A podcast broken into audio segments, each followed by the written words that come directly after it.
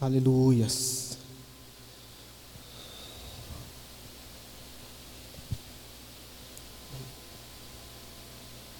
Mais uma vez, meu querido, você que chegou depois que nós iniciamos, seja bem-vindo a essa live, a este culto. Nós estamos muito felizes porque Deus está no controle de todas as coisas. Deus tem o controle de tudo, amados. Nada está longe, fora do alcance das vistas do Senhor. Amém. Seja bem-vindo mais uma vez. Fique à vontade. Nós pedimos para o vaso é, fazer a fazer anotação né, dos irmãos que estão com algum pedido de oração. Coloque aí no chat.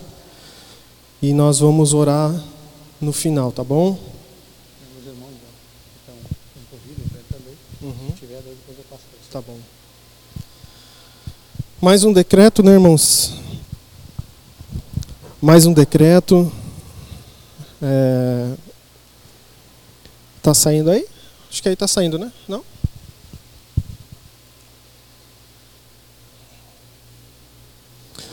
Meu Deus, aleluia.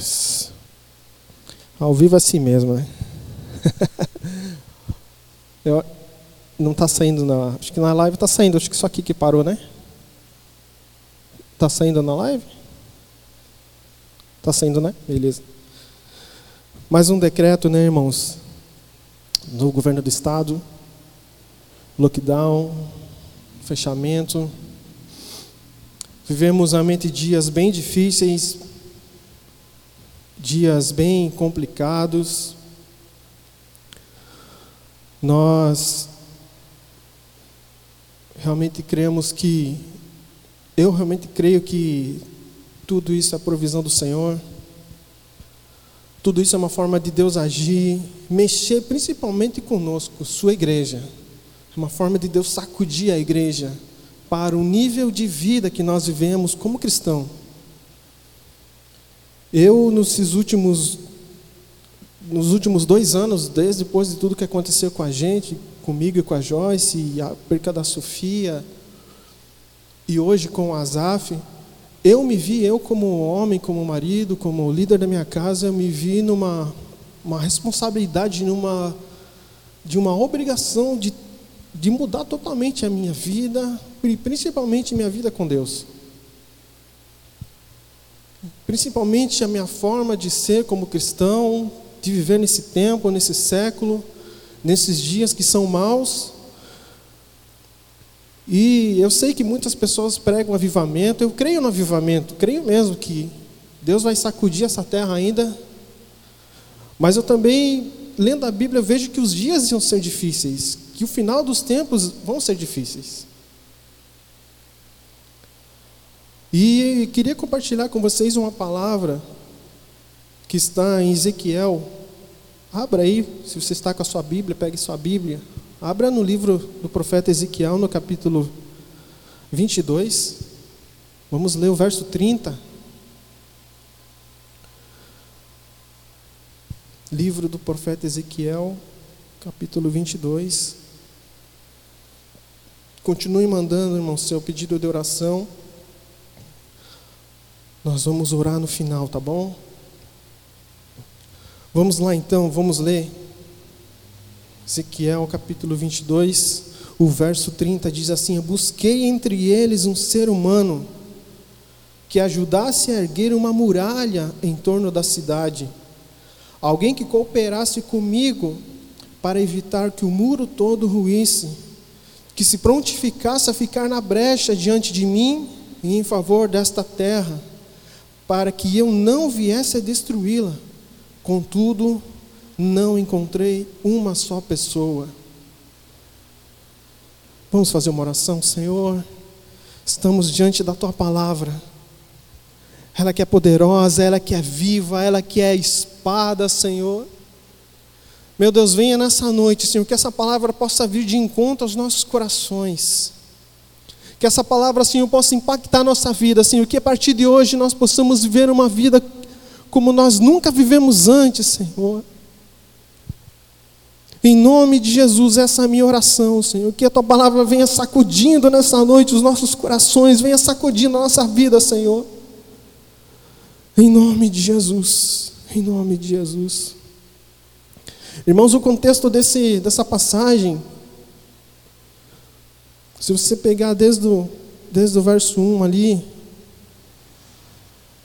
você vai ver como que era esse povo, como que esse povo estava vivendo para Deus chegar nesse ponto de procurar alguém. O Senhor nesse capítulo ele chama o profeta Ezequiel para confrontar o seu povo sobre as suas suas práticas pecaminosas e repulsivas. Desde o verso 2 ali ele já começa falando a elaboração de ídolos.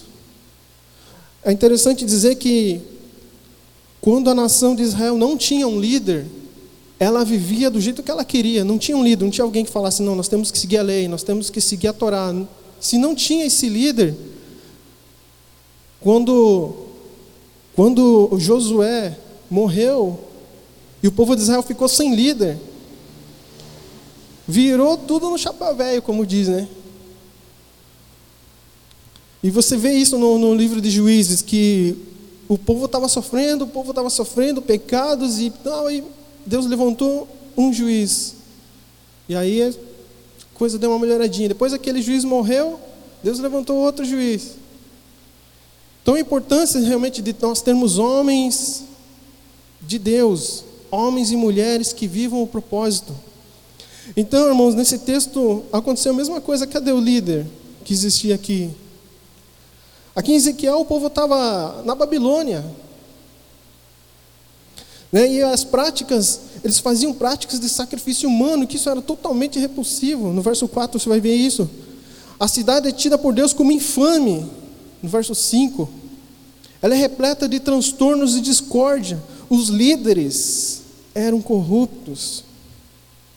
As pessoas eram rebeldes aos pais. Desprezavam as dádivas sagradas eram caluniadoras, você vai ler isso no verso 9. Praticavam relações sexuais imorais, no verso 10. Eram adúlteros, no 11. Realizavam extorsão contra o próximo. Muitos desses pecados eram cometidos pelos próprios sacerdotes e líderes. No verso 14 em diante, o Senhor, o Senhor começa a declarar o que fará com eles. E como o iriam destruir com o furor da sua ira? Olha só o furor da ira de Deus, pense isso.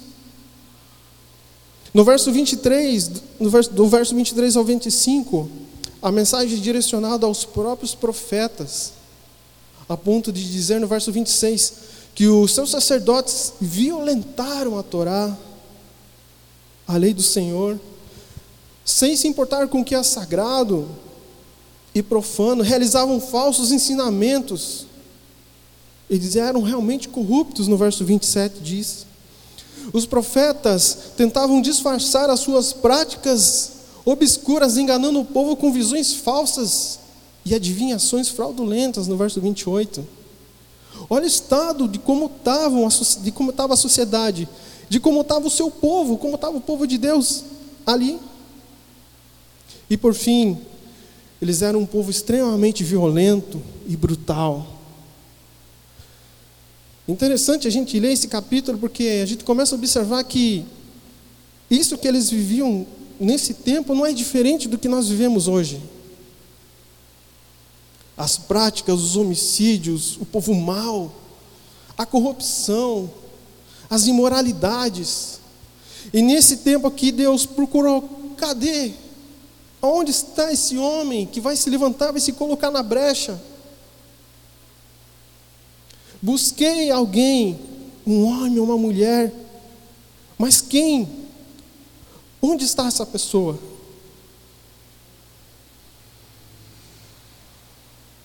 Que colocará a casa em ordem, que mostrará quem é que manda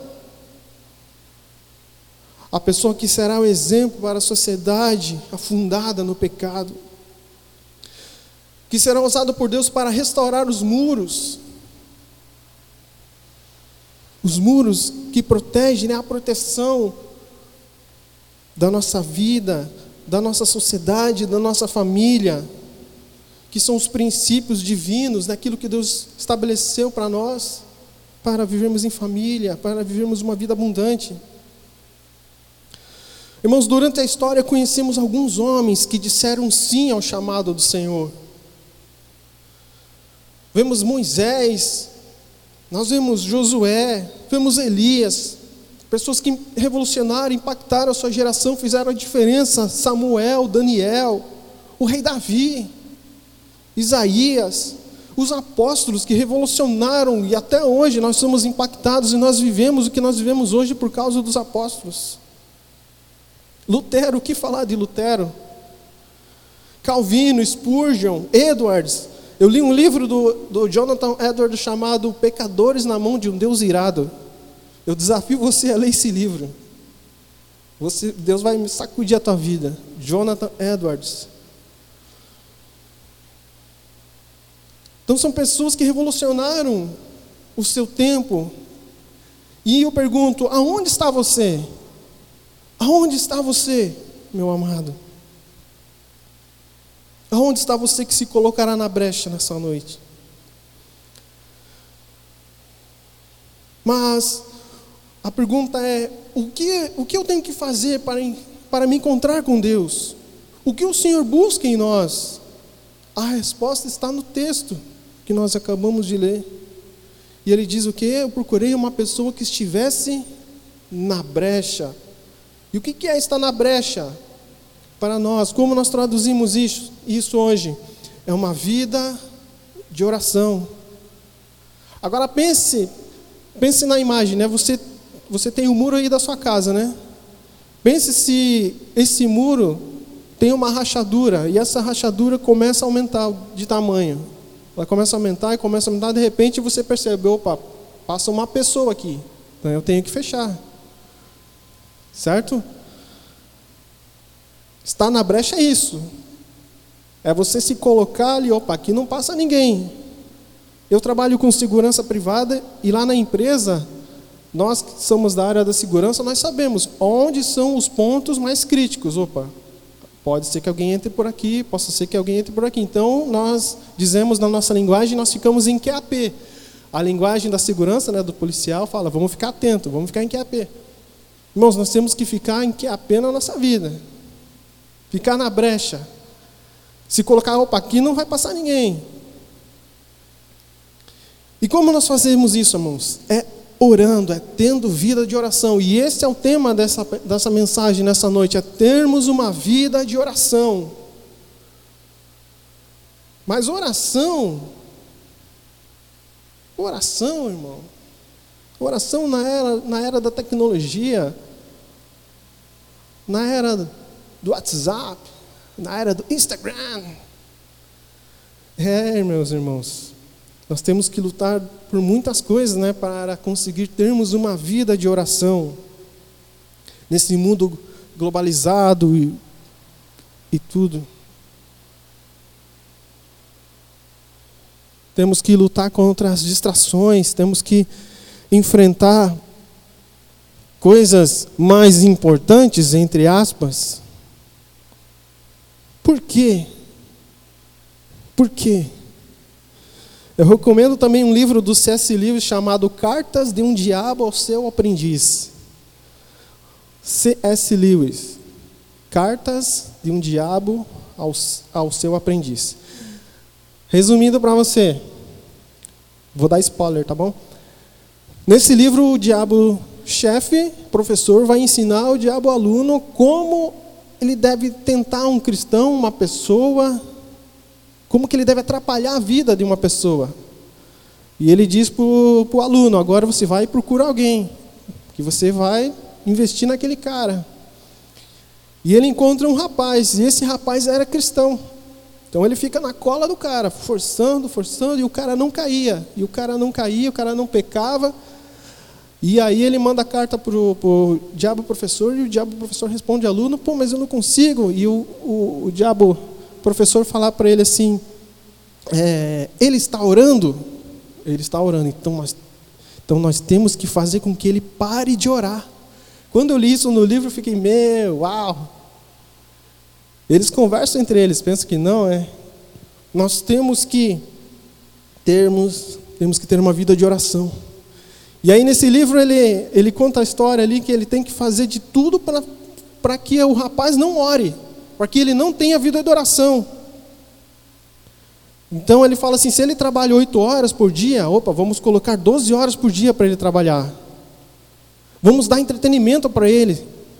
Vamos dar um, um, um site para ele trabalhar aqui, vamos dar uma rede social para ele trabalhar, para ele fazer, para gastar o tempo dele, para ele não orar. Irmãos, o diabo realmente não gosta quando o crente ora. Ele não gosta que o crente ora. E por quê? Porque Deus quer que tenhamos uma vida de oração. Irmãos, nós não oramos para que Deus descubra as nossas necessidades. Pois Jesus nos disse: Deus, o vosso Pai, sabe o que tendes necessidades. Antes que peçam, isso está lá em Mateus 6, 8.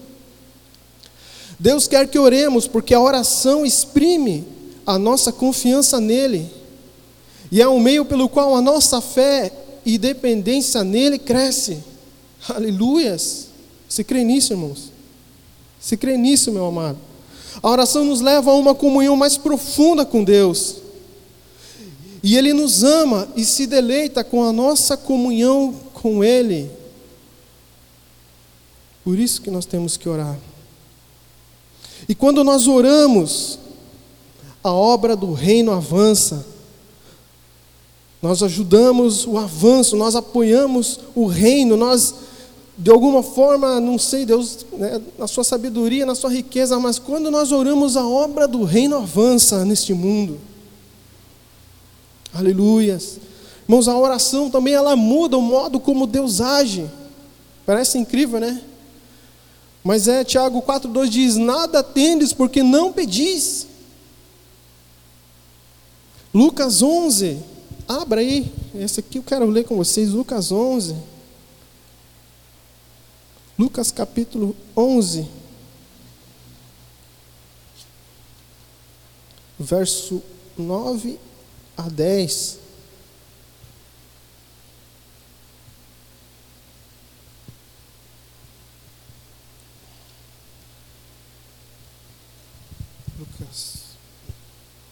Aleluias.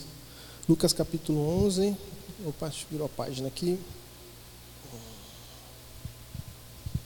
Verso 9 diz: Portanto vos asseguro, pedi e vos será concedido, buscai e encontrareis, batei e a porta será aberta para vós. Pois todo o que pede recebe, e o que busca encontra, e a quem bate se lhe abrirá. Aí você pode continuar lendo depois esse texto. Nós percebemos de fato muitas vezes no Antigo Testamento também como, por exemplo, quando o Senhor declarou a Moisés que destruiria o povo por causa do pecado. Porém, o que, que Moisés faz? Moisés clama, Moisés clama a Deus: Deus, não faça isso contra o povo. Se arrepende desse mal. E Deus não destrói aquele povo. Um texto muito conhecido por todos nós, né? Segunda Crônica 7:14, acho que alguém colocou isso, colocou o texto no grupo hoje da igreja. Também deixa claro a importância da oração e como Deus está disposto a mudar uma nação, uma cidade, uma família por causa de um povo, de uma pessoa que clama, de uma pessoa que ora, de uma pessoa que tem vida no altar. Né? Segunda Crônica 7,14, se meu povo que se chama pelo meu nome, se humilhar, orar, buscar a minha face e se converter dos seus maus caminhos, então eu ouvirei do céu, perdoarei os seus pecados e sararei a sua terra. Aleluias. Wayne Gruden, ele é pastor, teólogo, escritor, ele diz o seguinte: se estivéssemos realmente convencidos de que a oração muda o modo como Deus age e de que Ele de fato causará notáveis mudanças no mundo em resposta à oração, como a Escritura repetidamente nos ensina, então oraríamos muito mais do que fazemos hoje.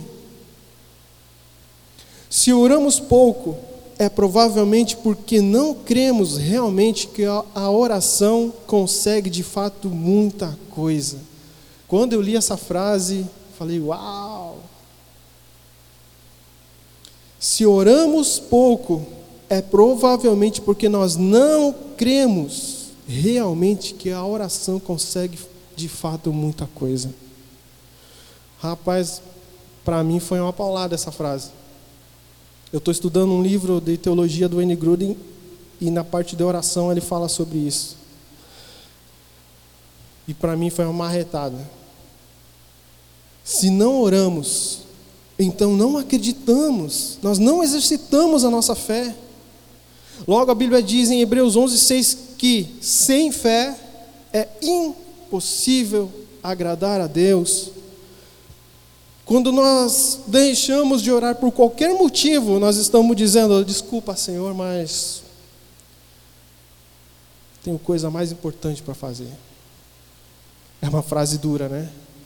É difícil de nós ouvirmos isso, mas quando nós deixamos de orar, nós estamos dizendo: Senhor, vou ficar um pouquinho no Facebook aqui. Precisamos ser homens e mulheres de oração. Devemos ter em mente que nada muda sem oração, nada acontece sem oração e nada se transforma sem oração. Como eu falei no começo, né, já tem uns dois anos mais ou menos que eu, eu tenho vivido um despertamento na minha casa, na minha família de estudo, de busca, de oração. Porque eu creio que a revolução que Deus vai fazer neste mundo tem que começar na minha vida, tem que começar dentro da minha casa.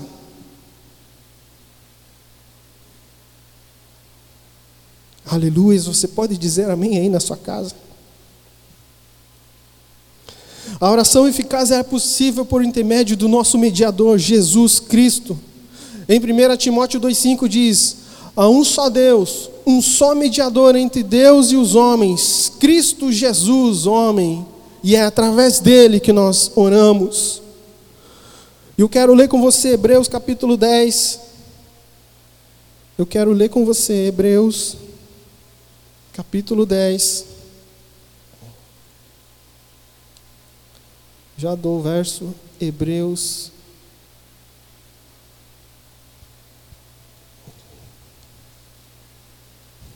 Deus é bom. E seu amor dura para sempre. Hebreus capítulo 10, verso 19. 19 ao 22. Hebreus 10, 19 ao 22 diz: Tendo em vista que depois de proclamar todos os mandamentos da lei, a todo. Opa, desculpa, esse é o 9. Eu sabia que tinha alguma coisa errada. Ao vivo assim mesmo. Agora sim, 10, 19 e 22. Sendo assim, irmãos, temos plena confiança para entrar no Santo dos Santos mediante o sangue de Jesus, por um novo e vivo caminho que ele nos descortinou por intermédio do véu, isto é, do seu próprio corpo. E tendo um magnífico sacerdote sobre a casa de Deus, Portanto, acheguemo-nos a Deus com um coração sincero e com absoluta certeza de fé, tendo o coração aspergido, para nos purificar de uma consciência culpada e os nossos corpos lavados com a água pura. É através dele, irmãos, é através do sacrifício de Jesus ali na cruz, que nós podemos entrar com confiança na presença dEle, do nosso amado.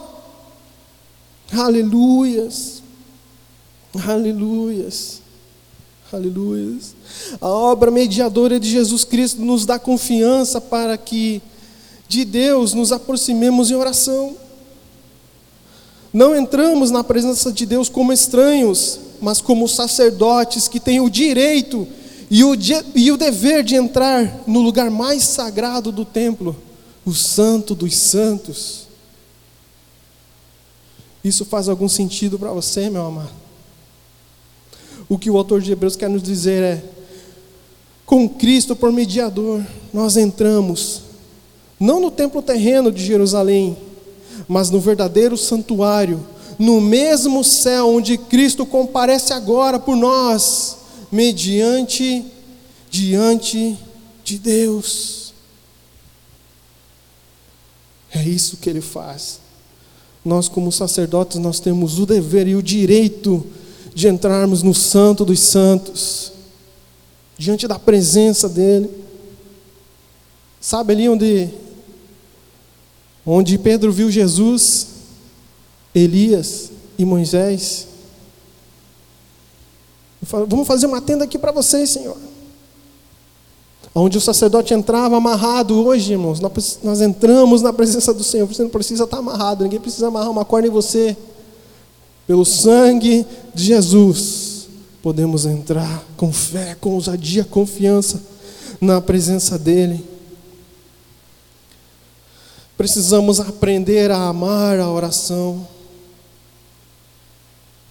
Esta tem que ser para nós, nascidos de novo, um momento, um tempo de prazer, de comunhão, de intimidade com aquele que dizemos que amamos. Se a oração não for para nós, esse momento de prazer, esse momento de desejo, de comunhão, de querer estar com Ele, se isso não for para nós normal, tem alguma coisa errada. Porque é assim, né? Quando a gente ama, a gente quer estar junto, a gente quer conversar, a gente quer estar próximo. E com Deus que nós dizemos que amamos, que nós cantamos que amamos, nós temos que ter essa paixão, esse fogo, esse desejo de estar na presença dEle. Aleluias. Precisamos ter tempo de qualidade a sós com Deus, e é esse o meu objetivo de fazer com que você entenda nessa noite a necessidade de termos tempo a sós com Deus. A Bíblia relata vários homens de oração, só para citar aqui, né, Daniel que orava três vezes por dia, em Daniel 6,10. O próprio Jesus, que várias e várias passagens relatam que ele ficava sós para orar. E como ele nos ensinou, abra aí Mateus 6, 6. Mateus capítulo 6.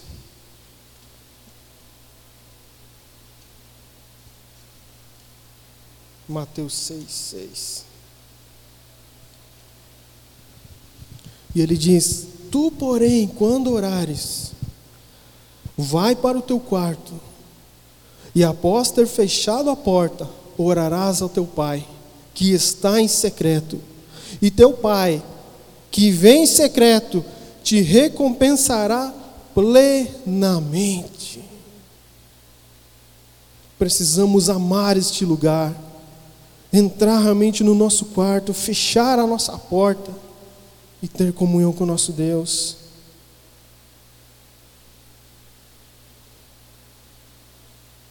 Terminei de ler um livro recentemente chamado O Poder através da Oração, do E.M. Bounds. Ele diz: esse livro é muito forte. Esse livro é muito forte. Algum, só umas duas frases aqui dele, tá? Ele diz assim: ó, muito tempo gasto com Deus é o segredo de toda oração que dá resultado. Eu testemunhei, né, que eu e a Joyce, quando nós decidimos vamos ter um filho, que nós começamos a orar ao Senhor, e durante cinco anos nós orando, Senhor, queremos um filho, Senhor, queremos um filho. Quanta lágrima derramada. E Deus respondeu a oração. Deus responde hoje a oração.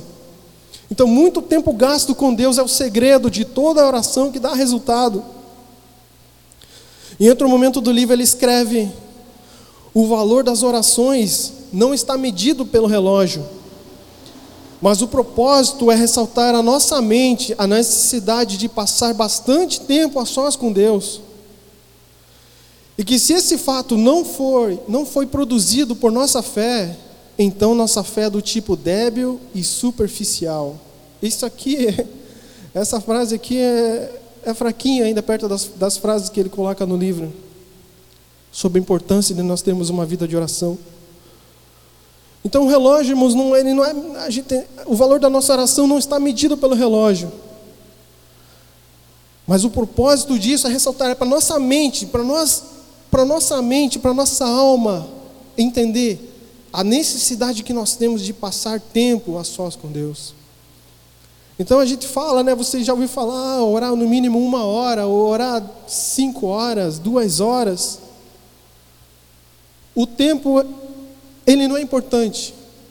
Duas horas, quatro horas. Claro que quanto mais tempo você passar, com certeza vai ser bem melhor para a sua vida. Mas a questão é, nós temos que ter essa regularidade, nós temos que ter essa prática na nossa vida, de entrar no nosso quarto e de passar tempo com Ele. Eu tenho uma, fiz uma playlist no meu celular e coloquei o título oração, né? Então só coloquei uns cânticos assim para realmente se derramar ali na presença do Senhor. Então eu coloco, deve ter umas 20 mais ou menos canções ali, deve dar umas duas horas e meia ali, mais ou menos. Então eu solto o, playlist lá, desligo o Wi-Fi, desligo dados, né, a internet, para ninguém ligar, não receber mensagem, nada, só deixo tocando a música. E já fiquei uma hora e meia, já fiquei duas horas. Às vezes, os dias mais difíceis, eu, eu oro meia hora falo, e olho no relógio assim, por meia hora só. Então, vou para a palavra, vou para a Bíblia, começo a ler, e vou me dedicando na oração, na palavra. Mas a questão é de gastarmos tempo, gaste, gastarmos tempo na presença do Senhor. Quanto tempo você tem gastado na presença do Senhor? Quanto tempo você tem gastado na presença do Senhor? Veja só que alguns homens que o, o Baldes traz, no, traz ali no livro, né, ele fala do Charles Simon que devotava a Deus das quatro às oito horas da manhã. Você conhece, né, já ouviu falar do senhor John Wesley, que ele passava duas horas diárias em oração. John Fletcher manchava as paredes do seu quarto com o sopro das suas orações. Quando eu li isso, eu fiquei imaginando, uau, como que ele orava, né? Acho que ele orava de pé, assim, né, com a cara na parede. E para deixar a parede manchada, ele fazia aquela guerra igual Jacó, né?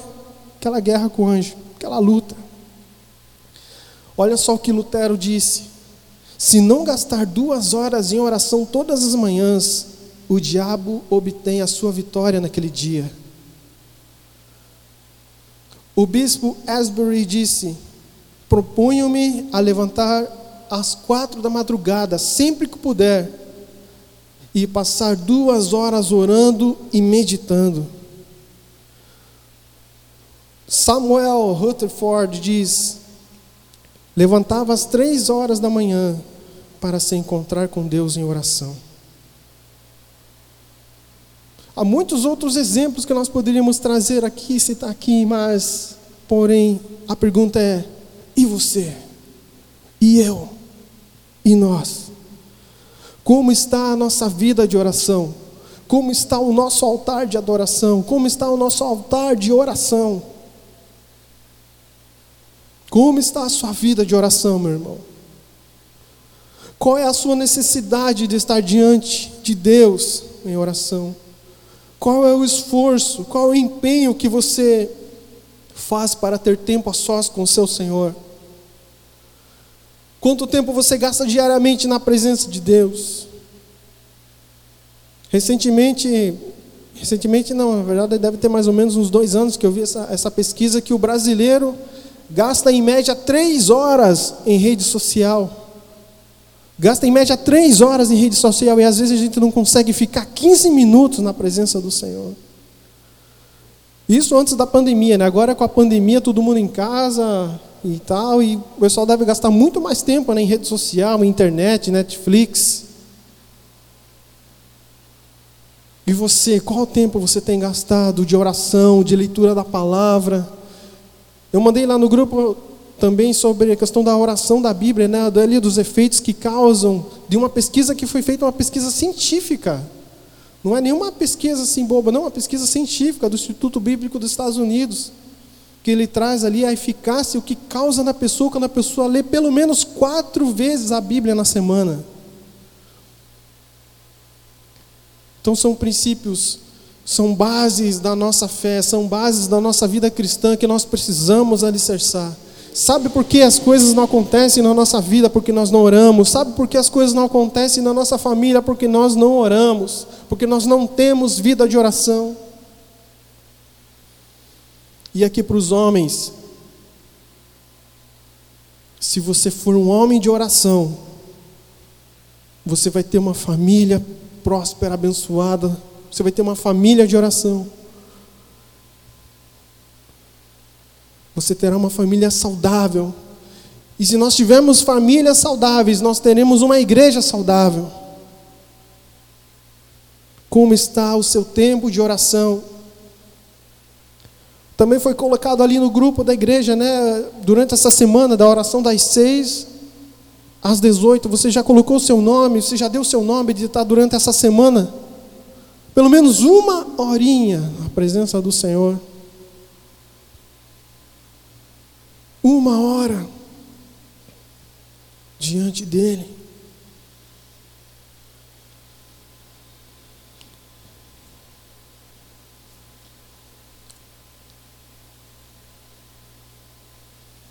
Aleluias. Deus é bom.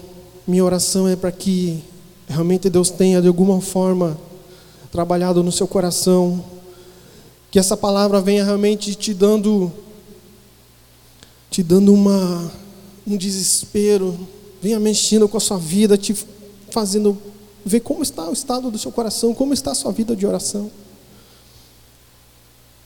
Reserve um lugar, prepare um lugar no seu quarto, na sala, algum canto que você possa ficar sozinho com Ele, sozinho. Aleluias. Amém, irmãos. Nós queremos orar agora. Queremos orar também pelos irmãos que estão enfermos, que estão nos hospitais, que estão com, com a Covid, né, o Covid. Pastor João também, né, sua família. Os demais irmãos que estão com necessidades aqui da, da, da comunidade. Aleluias. Que essa palavra realmente venha mexendo com você. Que venha mexendo com você. Que venha mexendo com a sua família. Para termos uma vida de oração. Uma igreja incendiada. Corações incendiados por Ele, apaixonados. Corações desesperados pela presença dEle. Vamos orar. Vamos entrar em unidade na sua hora em oração. Aleluia, Senhor, nós estamos mais uma vez em unidade, Senhor, com os meus irmãos conectados online. E clamamos, Senhor, por essas vidas hospitalizadas, enfermas, Senhor, com esse vírus.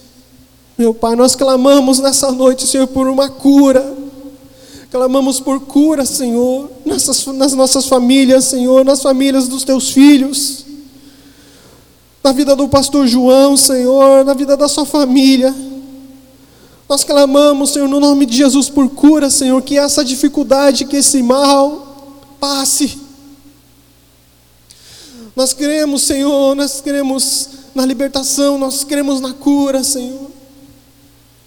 Em nome de Jesus, nós oramos por esse rapaz, pelo Vitor, Gustavo, filho da Joyce, Senhor, que pede libertação, meu Deus. Vem agindo, Senhor. Vem agindo, Senhor. Tenha misericórdia, Deus. Tenha misericórdia, Senhor, das nossas famílias, das nossas casas. Que possamos ser homens e mulheres de oração, Senhor eu oro nessa hora que o Espírito Santo comece a despertar os teus filhos a terem vida de oração. Comece a despertá-los, Senhor, pela madrugada para orarem. Comece a despertarem cedo para orarem, Senhor, para ter vida, para ter intimidade contigo, Deus. Em nome de Jesus, Pai, eu oro, Senhor, para que tenhamos uma semana abençoada. Que nessa semana, Senhor, em casa, nos lares, que possamos, Senhor, realmente nos debruçar, Senhor, na Tua palavra, que possamos nos derramar no Teu altar. Em nome de Jesus, Senhor, que possamos ouvir daqui para frente testemunhos de resposta de oração, testemunhos de cura, testemunhos de milagres, Senhor, porque o Teu povo está orando, porque o Teu povo está clamando, Senhor. Aleluia, em nome de Jesus. Em nome de Jesus, muito obrigado por essa noite, obrigado por essa live, Senhor. Eu abençoo os meus irmãos que estão ali em casa, nas suas casas assistindo, Senhor, que a tua graça esteja sobre eles. Em nome de Jesus, em nome de Jesus, meu amado, que o Senhor te abençoe e te guarde. Que o Senhor faça resplandecer o seu rosto sobre ti, que o Senhor tenha misericórdia de ti. Que o Senhor levante o seu rosto sobre ti e te dê a paz. Aleluias, aleluias. Em nome de Jesus nós oramos, Pai. Em nome de Jesus. Amém. Obrigado, meu querido. Deus abençoe sua vida. Tenha uma semana abençoada. Obrigado por assistir e compartilhar essa live. Amém. Em nome de Jesus. Deus abençoe.